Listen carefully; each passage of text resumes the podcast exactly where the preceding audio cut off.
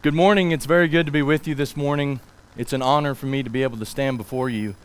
And it's my prayer this morning as we go through the lesson that the things, first and foremost, that I say will be true. Secondly, I hope they're things that you can apply to your life, that they'll be beneficial to you. And thirdly, I hope that you enjoy our study. I hope that you enjoy our time together, and I hope that you learn something. This morning, our topic is going to revolve around your physical body. This morning, we're going to be talking about your physical body and, in a very specific aspect of your physical body. To introduce our topic this morning, I want to start with some I believe statements. These are statements that I believe, and they're statements that I think that you'll believe as well. Statements like this I believe that Jesus is the eternal God that lived before we ever existed and that will continue to live forever. I believe that that same God, that same Jesus, made my soul, He made my mind, and He made my physical body to carry out His will. I believe that that Jesus came to live on this earth, and He came and He lived perfectly in His physical body. He knew no sin in His physical body. And I believe that He offered that physical body, He offered his sinless physical body as a sacrifice for sins, to carry out God's will and to glorify God. Do you believe those things this morning? If you believe those things this morning, then it's not a far out idea. It's not something that's a far thought for us to understand that Jesus expects us to appreciate those things. He expects us that because of the way He lived with his physical body, the things that he carried out with his physical body, the way he glorified God with his physical body, we also must glorify God with our physical body. Maybe I would put it like this in an I believe way. I believe that this body, my physical body, your physical body, has been restored by Jesus to be filled with the Spirit, Romans chapter 8, and to pour out that Spirit into the lives of others that I encounter.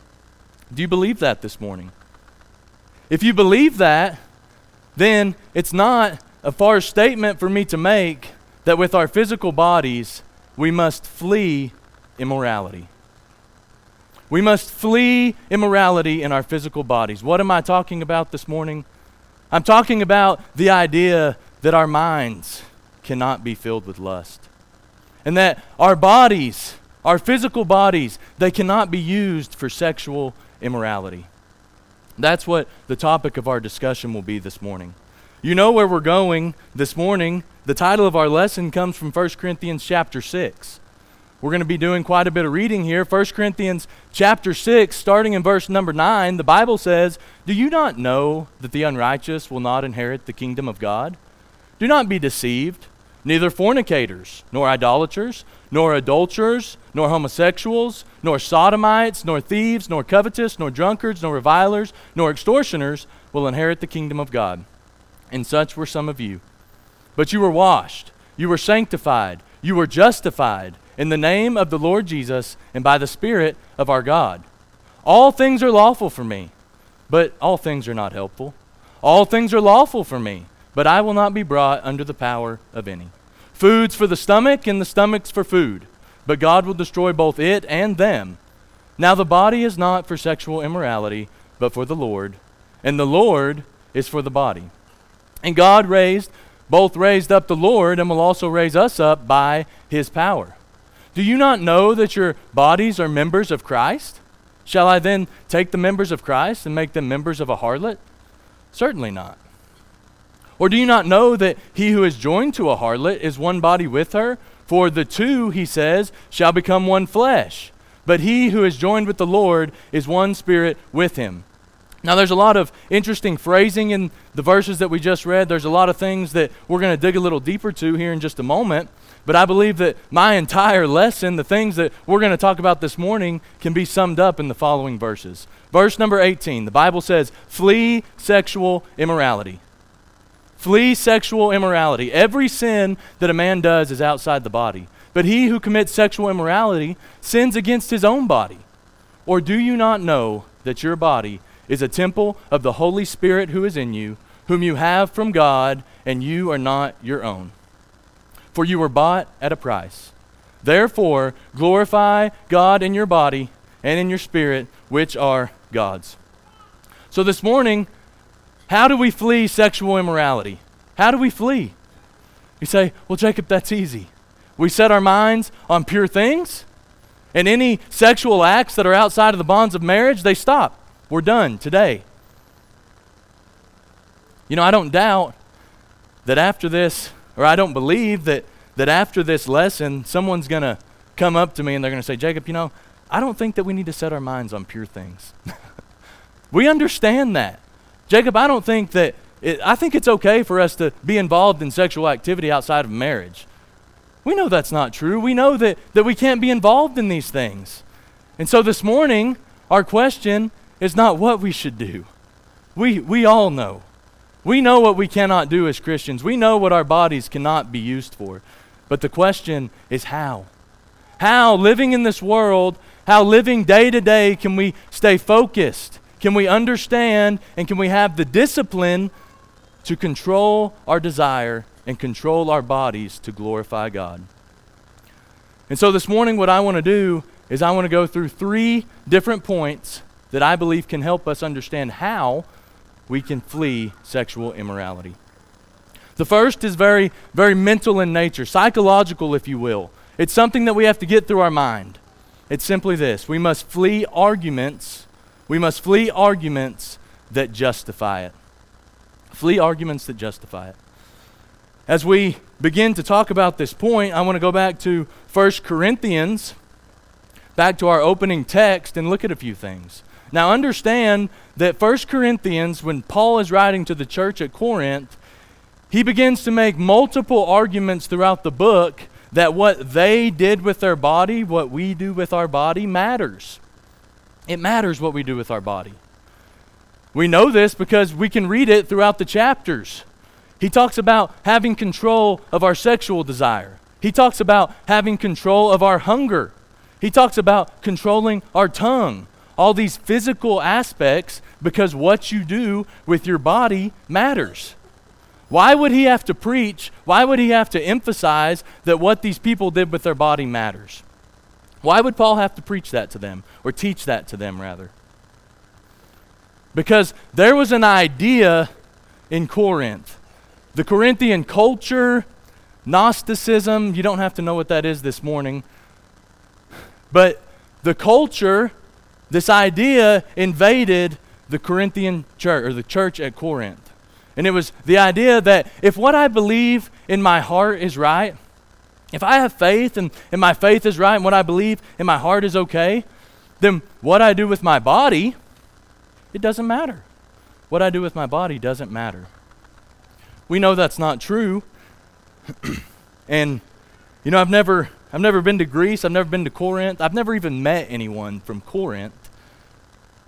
But I want you to know I know this idea.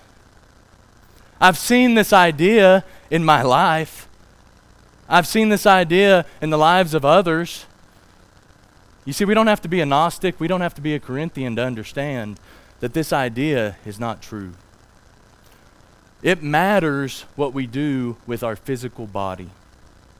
Let's go back to our text in 1 Corinthians chapter 6. We're going to be in verse number 12. Before we do that, you don't have to raise your hand, but if you're reading out of the ESV or the NIV this morning, you're not in trouble. You actually have a leg up. You have a leg up, and I think you'll understand why as we turn and read this together. You'll notice that there, here in the ESV, which is what is on the screen now, there are quotation marks around certain phrases. Quotation marks around certain phrases.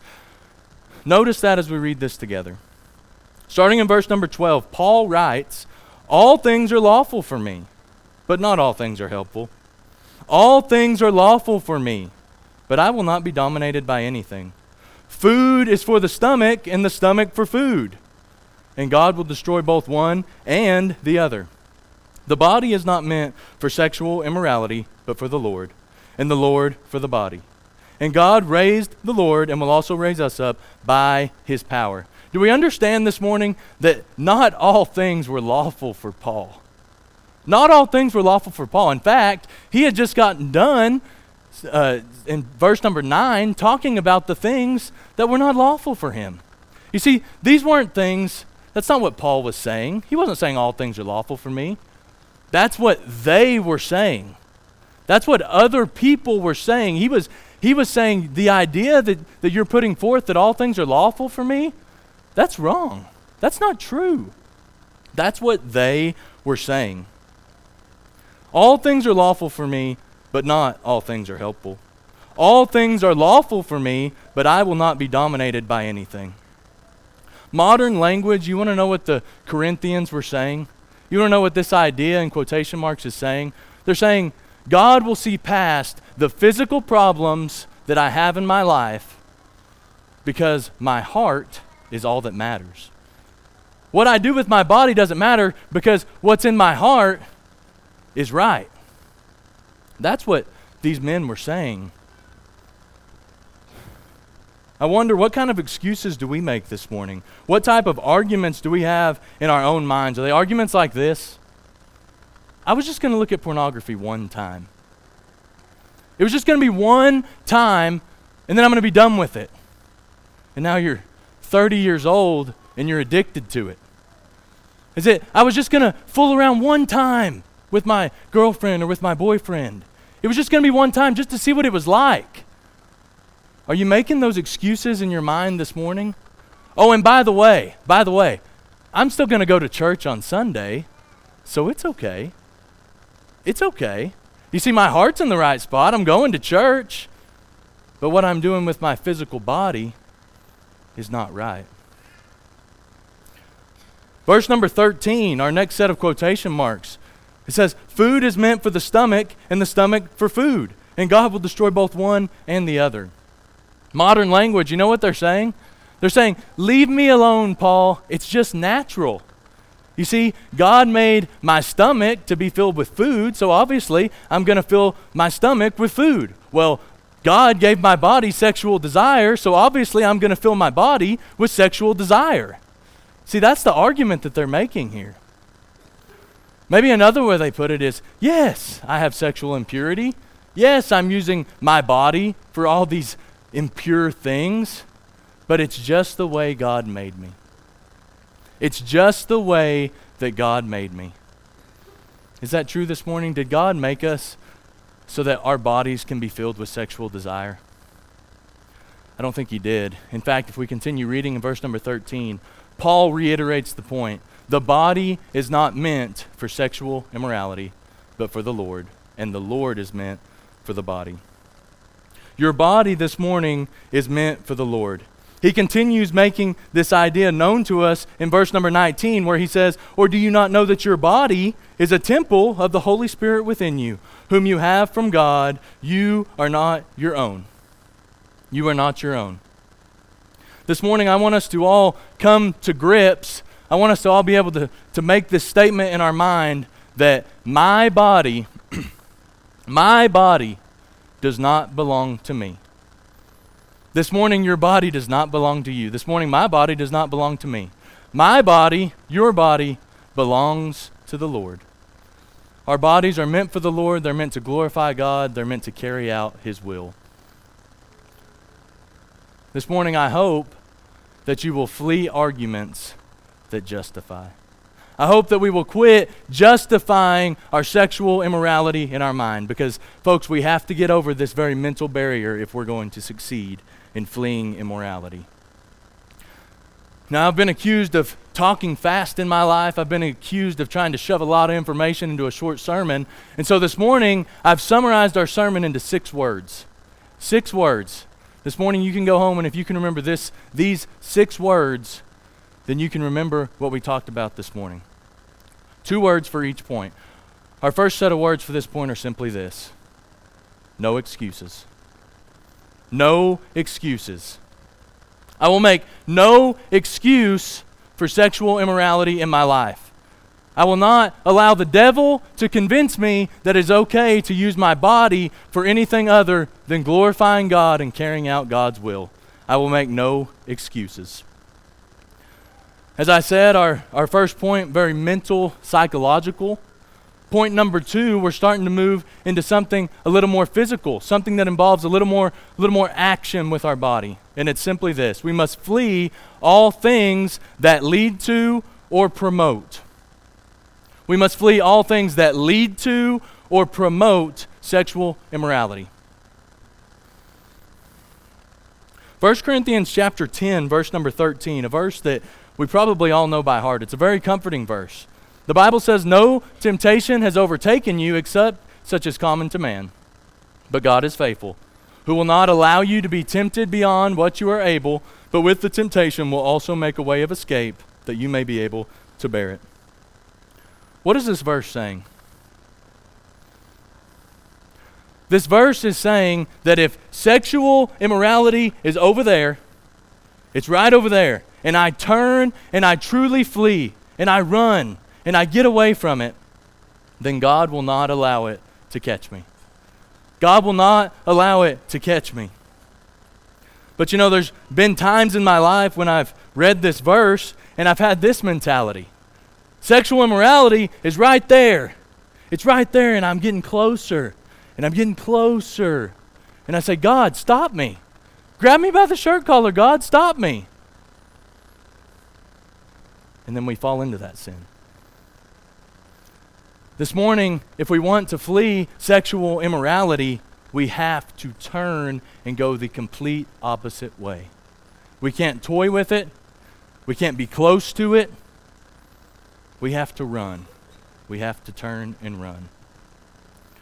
To further explore this point this morning, I want to turn and read out of the book of Proverbs. Proverbs chapter 7. It's a story that we're all familiar with. it's a story of a young man and a woman. Starting in verse number 6, this is the woman speaking. She says, For at my window, or at the window of my house, I look out through my lattice, or through my window, some translations would say, and I saw among, listen, I saw among the naive and discerned among the youths a young man lacking sense. Folks, this morning, if we're going to flee all things that lead to or promote sexual immorality, then we have to flee personal ignorance. We have to flee personal ignorance.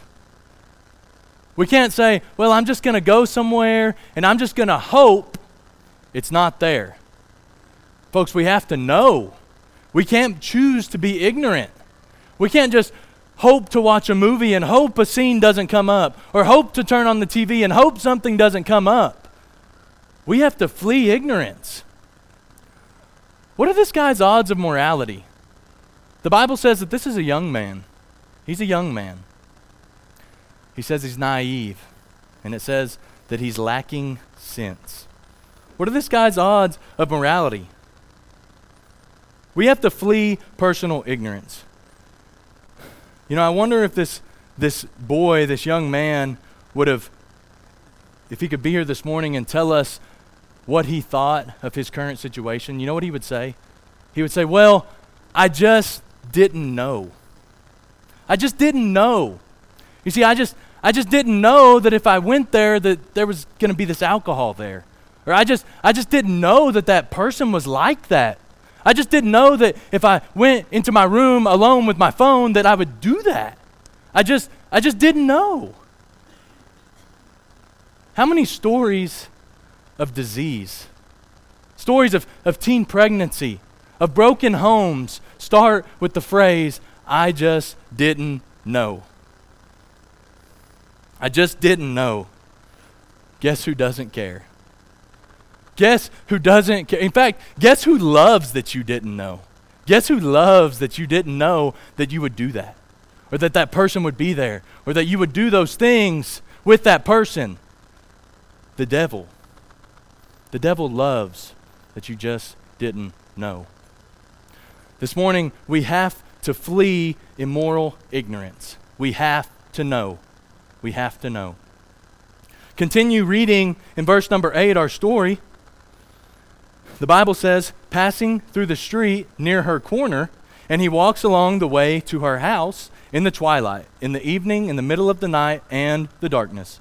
And behold, a woman comes to him, dressed as a prostitute and cunning of heart. She is boisterous and rebellious. Her feet do not remain at home. She is now in the streets, now in the public squares, and lurks by every corner.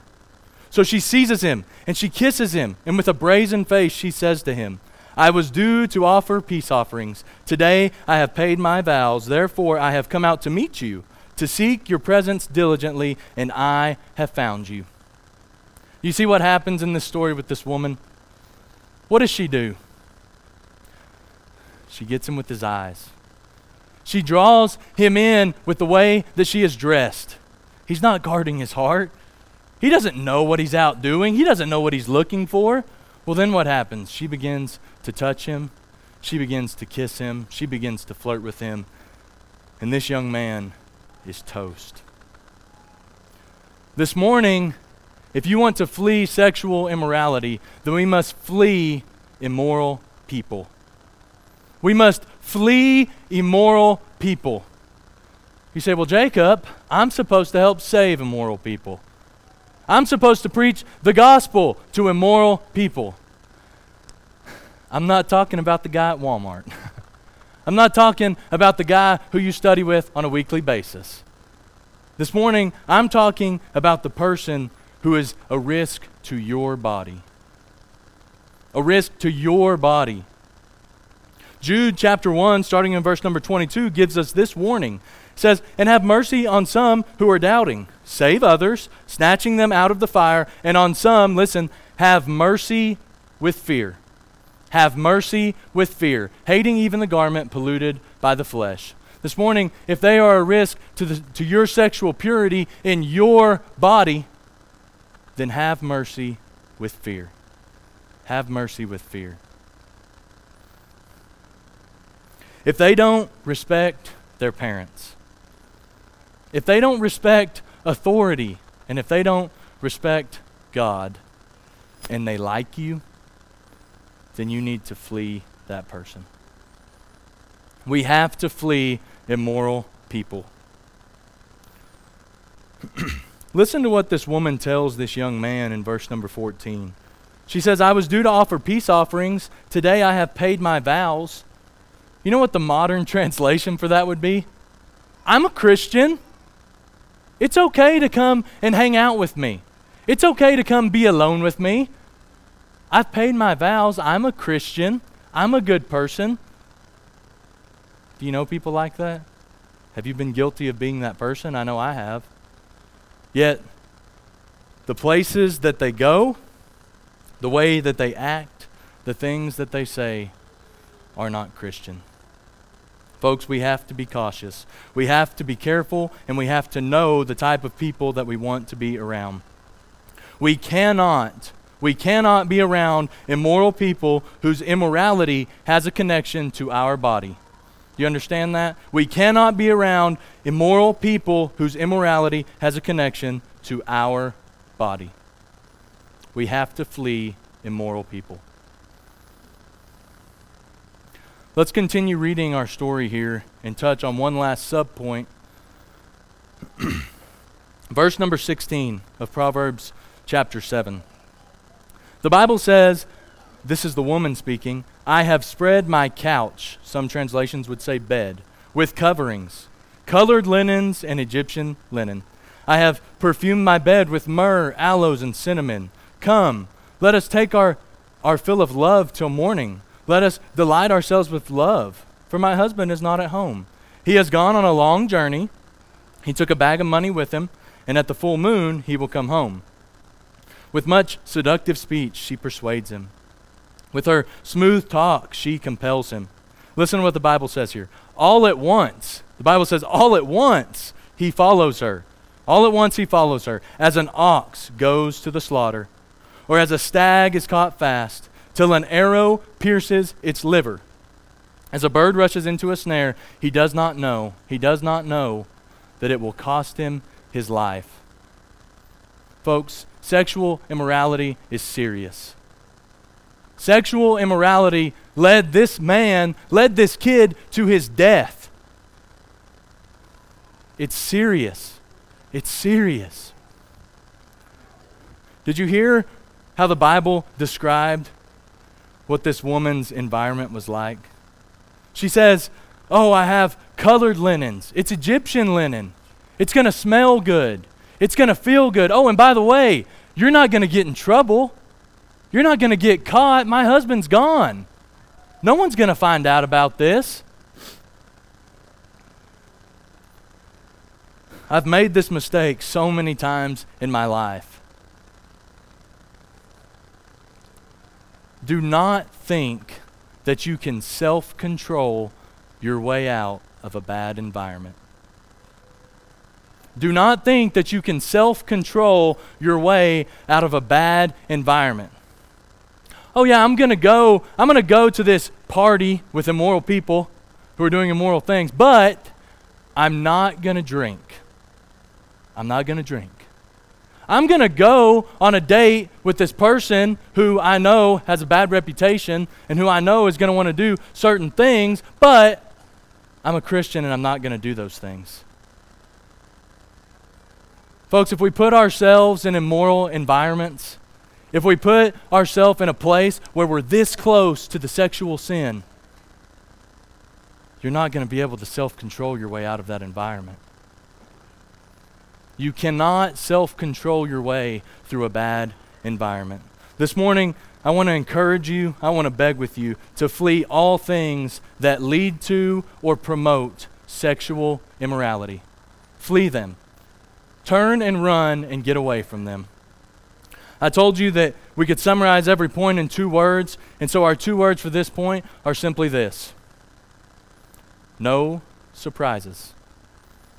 No surprises. I'll know what's going on. I'll know with whom I'm going to do it, and I will know where I will be at all times. There will be no surprises. I'm going to know those three things at all times. You say, Well, Jacob, how can you know? Folks, I can't go eat at a restaurant in Dallas, Texas, and not already know the menu because my wife's got it pulled up on Yelp five days before we go. In this modern world that we live in, you can know. You can know what type of person they are to the best of your ability. You can know what type of place it is to the best of your ability. And you can know what you're going to be doing there to the best of your ability. There can be no surprises if we want to succeed in fleeing sexual immorality.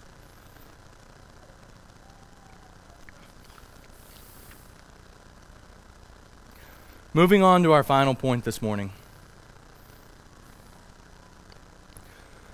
You know, I made the comment, the first point was very mental. We have to get it through our head. We have to psychologically change our thinking into making sure that we're not ever going to make an excuse again. I'm not going to make any excuses for sexual sin. The second began to become a little more physical, it required a little more action. I'm not going to put myself in a bad situation. I'm not going to put myself with a bad person. I'm not going to put myself in a bad place. Folks, the third is as physical as it gets. Now, I suspect this morning that there are people here that have been sexually pure their entire life. And I want you to understand, I believe that those people should be put on a pedestal and praised. You are a great encouragement, you're a great influence, and you're a great example for me, for my children. And thank you for that. But I suspect this morning that there are people sitting in the audience, that there are people within the sound of my voice that understand this third point all too well. You see, we understand the consequences of sexual immorality. We understand who gets hurt when we choose to fulfill our sexual desire. And, folks, this morning, I want you to flee sexual immorality because of the consequences. Flee because of the consequences. There was a man in the Old Testament, a king, in fact, in the Old Testament. He had everything that he ever could have wanted. This man had money. Boy, did he have money. he had power. Boy, did he have power. He had plenty of women. Boy, did he have women. But this man was out on his rooftop one night, and he looked down and with his eyes not guarding his heart, lusted after a woman. He lusted after a woman. He called that woman to him, and he fulfilled his sexual desire in a physical manner. This man and woman bore a child. This man panicked. He had her husband killed. He married this woman, and then the child died. You know King David. You know the story of David and Bathsheba. You know, you know the story very well. I want to ask you this morning who was hurt because of David's sexual sin? Who was hurt? David, first and foremost, hurt God. David hurt God. Secondly, David hurt others. David hurt a lot of people.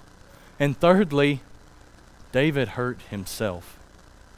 David hurt himself. You know, our sin, our sexual sin, does the exact same thing to these groups of people that David's sin did. Hebrews 6, verse number 6, in the NIV puts it this way And who have fallen away to be brought back to repentance to their loss. To their loss. They are crucifying the Son of God all over again and subjecting him to public disgrace. Folks, when we're Christians and we choose to sin, when we choose to go back and forth to the mire, to wallow in the mire, return to our vomit over and over, you're driving the hammer, you're swinging the hammer that's driving the nails into the Son of God. Your sin hurts God. You know, in the story of David and Bathsheba, we didn't read it, but you can go through and you can see God display several emotions. He's disappointed, he becomes very angry, he's even saddened. And we make him feel the exact same way. We make him feel the exact same way. David's sin, David's consequences affected others. In the story of David and Bathsheba, who got hurt? Could you name off the number of people that got hurt? Probably the, the better way to phrase this question is who did not get hurt? Who was not affected from David's sexual desire that he could not control? Because Uriah was killed. David's daughter, years later, was sexually molested by her older brother, who was then murdered by his brother, who was then murdered by one of David's commanders. What about the baby, his other son? He died. What about Bathsheba? What do you think David's sin did to Bathsheba? You think it affected her a little bit? She watched her husband, pr- probably the love of her life, be murdered by this man who'd taken her because of her his authority. You think it may have affected her a little bit? Folks, our sexual desire has consequences. It hurts people. The next statement that I put on the screen this morning, I want you to think very seriously about. It's simply this what David, what King David did in private, the things that he did that nobody knew about, became the legacy for his family. His daughter, that's sexual sin breeding sexual sin. You see, folks, this morning, what you do in private, what I do in private, it's going to affect your life and it's going to affect your children. What David did in private affected his family's legacy. 1 Thessalonians 4, verses 3 through 6 says this For this is the will of God, your sanctification, that each of you should abstain from sexual immorality, that each of you should know how to possess his own vessel or body in sanctification and honor, not in passion of lust like the Gentiles who do not know God that no one should take advantage of and defraud his brother in this matter. You see, whenever we don't abstain from sexual immorality, we defraud our brother. Because we're not thinking about our brother, are we? We're thinking about his, his daughter. We're thinking about his son. We're thinking about his wife. We're thinking about anybody except him. Folks, our sexual desire this morning will hurt other people. It'll hurt other people.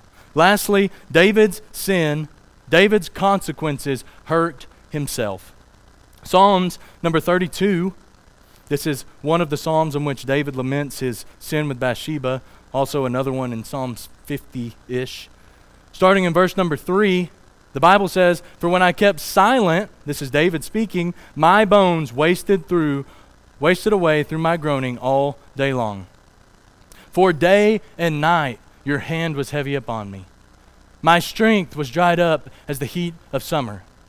I acknowledge my sin to you. I did not cover my iniquity. I said, I will confess my transgressions to the Lord, and you forgave the iniquity of my sin.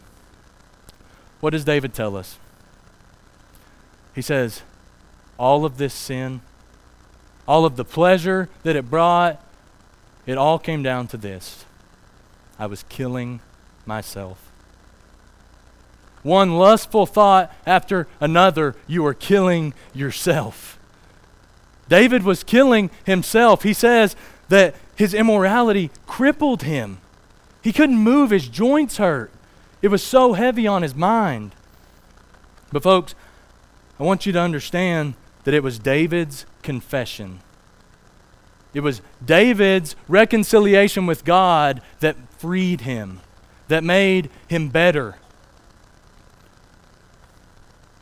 This morning, I hope that you will flee immorality because the consequences are too great. The effects that it will have on God are too great.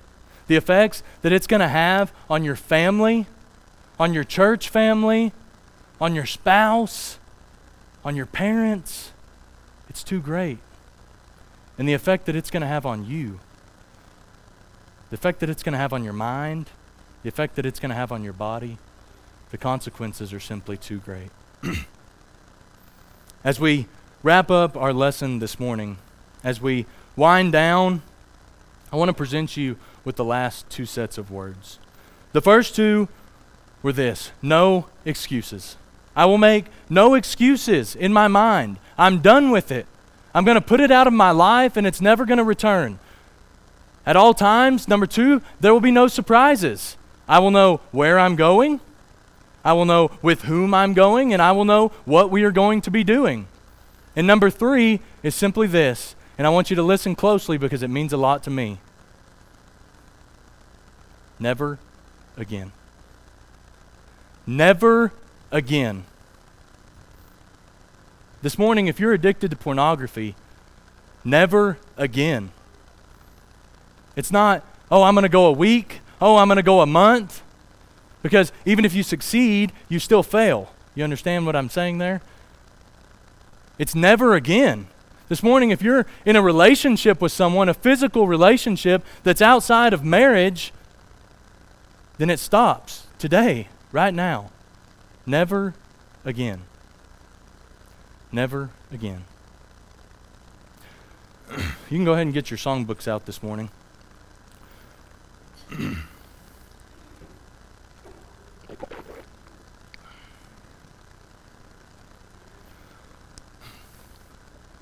You know, heaven forbid that there's someone here this morning that is struggling with this sin that won't come forward. If you will not come forward this morning, then I want you to find someone to talk to. Talk to your parents. Talk to your spouse. Talk to one of the men or women in this church. Talk to an elder. Talk to someone because you have to confess your sin to get over it. But this morning, God's desire, the congregation's desire, my desire, is that if you're struggling with this sin, that you will come forward. That you will say, Today is never again. I'm not going to do it anymore. This morning, have the courage. If you're struggling with the sin, please come forward as together we stand and sing.